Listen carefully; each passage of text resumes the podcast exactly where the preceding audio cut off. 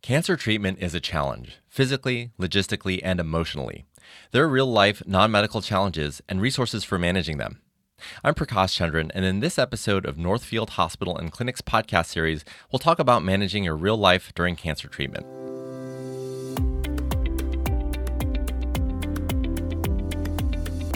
Here with us to discuss is Patty Kark, a breast care nurse navigator, Juliana Sayner, an oncology nurse navigator, and Valerie Thomas, the director of social services, all of Northfield Hospital and Clinics. It's really great to have the three of you here. So, Juliana, I'd really like to start with you. This is something I'm sure a lot of people ask about, but what are some of the best ways to help with the side effects of chemotherapy?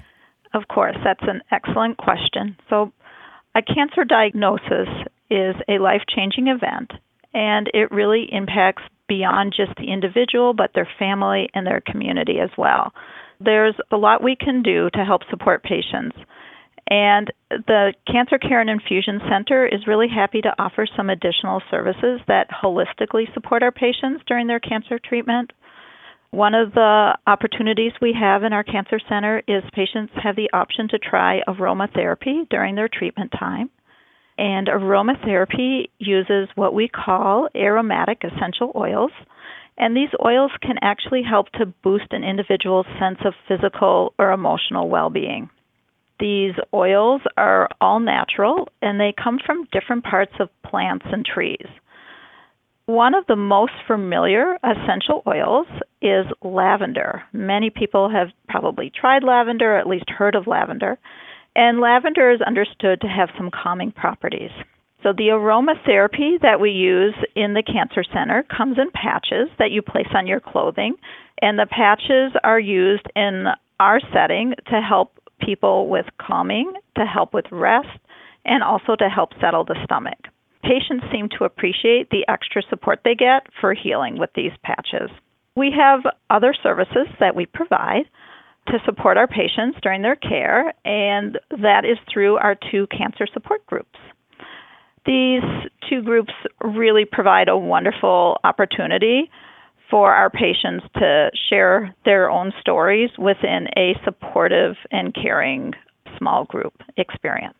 Yeah, you know, it's so fantastic to know that there are support groups just for patients to understand that they're not alone when they're going through this. So I think it's really important that they take advantage of that. So, Patty, I want to shift over to you. You know, I'm curious as to how individuals can find and evaluate good resources for managing symptoms. You know, there's a ton of information to sort through about cancer treatment. So, how can they find reliable sources? Well, as we all know, that we have so much information right at our fingertips now on the web and some of that information that we go to is good, and there's some that's not so good. And so, for information about the, your cancer diagnosis and your treatment, the best place for, for them to start is with the providers, whether it's a surgeon or oncologist or the cancer nurse navigators or the infusion nurses. And they will provide you with resources that will be beneficial to you and also provide you with good websites to look at some of those websites that I refer people to are the American Cancer Society, which is a good website for all different types of cancers, chemocare.com, which is for information on medications and treatments that the patient may be put on, and also symptom management. And for those with breast cancer, I refer them to the Susan G. Komen site or to the breastcancer.org site. It's just really important to talk with your providers, your nurses, your nurse navigators to get good resources, reputable resources, so that you're provided with the best information. Absolutely. Not all websites and resources are created equal. So definitely talk to the resources at the hospital, the surgeons that you're working with, and the nurses. They'll be able to guide you in the right direction. Juliana, shifting over to you, we know that nutrition is so important during cancer treatment. So, what can people do or make at home to facilitate this? This is a very commonly asked question patient and their care providers often want to know what the best way is to help out with nutrition during cancer treatment. And there is really so much information that can be discussed on nutrition. It could be a topic in itself for an entire podcast.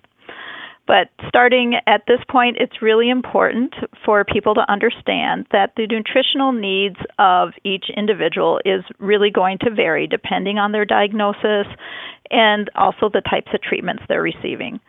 Not everyone that goes through cancer treatments will have challenges with eating. But at the Cancer Care and Infusion Center, the oncology nurses do monitor everyone's weight with each visit and also check in regularly and address any questions or concerns that people have about eating. So it's an ongoing process. An example of some challenges that people may face during cancer treatment is taste changes. Taste changes can happen for a few days or a week or so after treatment. A very common taste change that people experience is that beloved morning coffee that they have may develop, for example, a metallic aftertaste. Other times, people have a queasy stomach. Some people may notice discomfort when they swallow. All of these are side effects of treatment. So, involving the caregivers in conversation about eating and nutrition can also be really helpful. Family members and friends often make nutrition a priority when helping at home. For example, people like to bring meals by.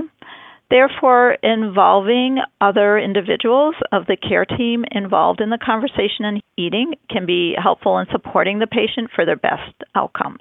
However, at home, there are times when the relationship around food preparation and around eating can become really frustrating and stressful for all involved. Such as if an individual going through cancer treatment loses their desire to eat or starts to skip some meals, this can be really challenging for both the caregiver and the patient. Even though a few skipped meals can happen, the goal is really to maximize the calorie intake that people get during their cancer treatment. And we do see how hard this disparity can be between the caregiver and the patient relationship. Here are some quick tips for patients and caregivers to help ease some of these eating challenges. So, I mentioned if you have a metallic taste, one of the strategies people can try is to use plastic silverware instead of stainless steel. Sometimes that helps making sure that people take their anti nausea medicines that are prescribed by their provider at least 30 minutes to 60 minutes before meals. When sitting down to a meal, eating smaller serving sizes like snack size servings on a smaller plate, maybe four to six times a day, as opposed to trying to eat two to three bigger meals a day, sometimes that makes the challenge of eating a little bit more doable.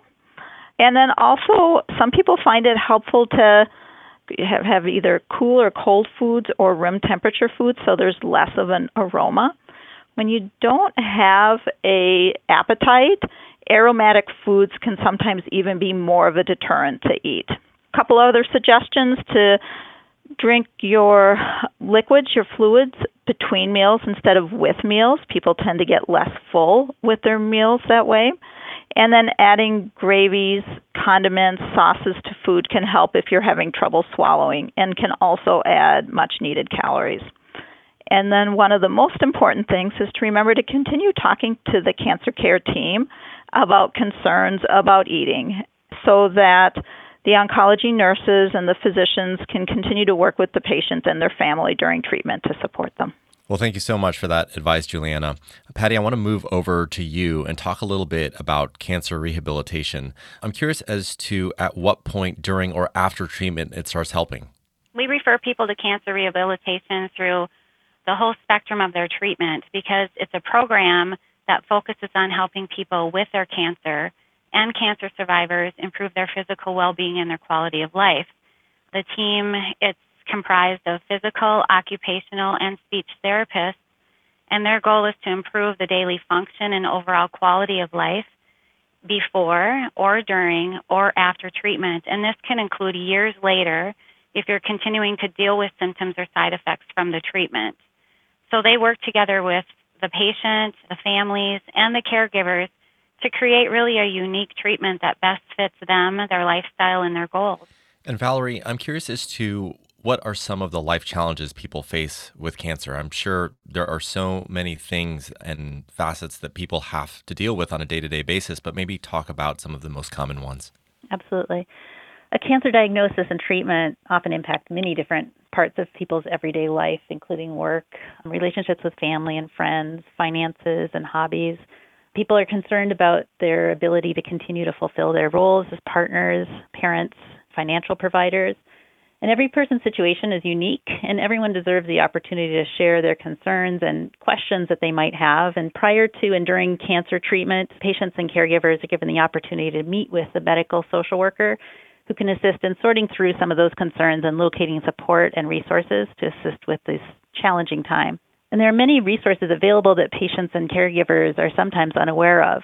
If someone needs physical assistance in their home, there are attendant care agencies. A home attendant can do the housekeeping chores and meal preparations that someone might need at home. They can be hired for a few hours, a few days a week, or for up to 24 hours if needed. And if a patient is unable to drive, there are agencies that can provide transportation. If cooking is a concern, there are agencies that can provide home delivered meals.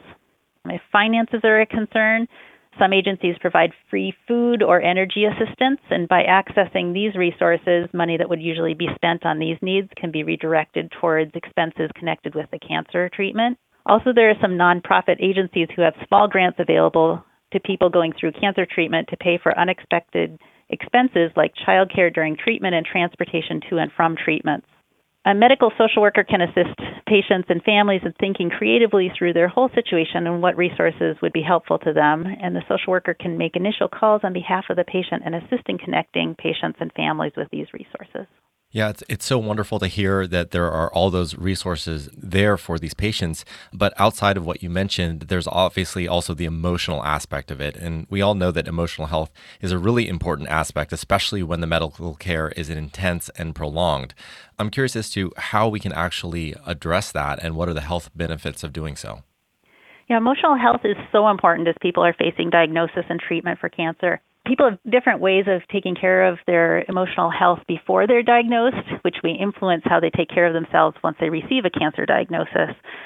Some people feel well supported by their family and friends, and they may be able to share all the information about their diagnosis and treatment with them and feel comfortable talking openly with anyone about their situation. Other people are more private and prefer to only share with a few close people. Some people have a religious support person or spiritual community they turn to for prayers and support.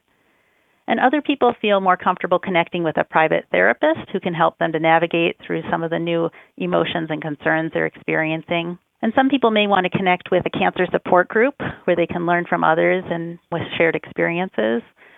And for many people, being able to continue with hobbies and activities that have brought them joy in their lives is very important during this time. So, thinking creatively about how activities can be adjusted if needed due to physical ability or energy levels during treatment can allow people to continue to participate and find joy in these important activities people should be encouraged to do whatever they feel contributes positively to their emotional health. And social workers can be of assistance in discussing the patient or caregiver's needs and how to access support for emotional health during cancer treatment.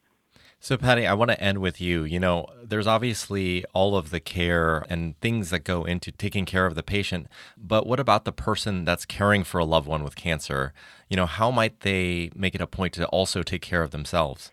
Well, first and foremost, it would be good for them to make self care a priority. A lot of people think of self care as a luxury, but it should be a priority. And some examples of that self care are exercise, healthy eating, having a sleep routine. Could be spending time with friends or journaling. You could take up a hobby. You could join a caregiver support group, or you could ask for help, and more importantly, to accept the help there is something called compassion fatigue, and it's physical and it's emotional weariness that comes from caring for others, and this is very real. So it's important that caregivers take care of themselves so that they then can care for their loved ones. Well, I want to thank you three so much, Patty, Juliana, and Valerie, for educating us on cancer care decisions. It's just so wonderful that there are so many resources, support groups, and people like you available to help make things a little bit easier. Learn more about cancer care at Northfield Hospital and clinics at our website at northfieldhospital.org. Once again, that's northfieldhospital.org. My guests today have been Patty Kark, Juliana Sayner, and Valerie Thomas. I'm Prakash Chandran. Thanks so much for listening.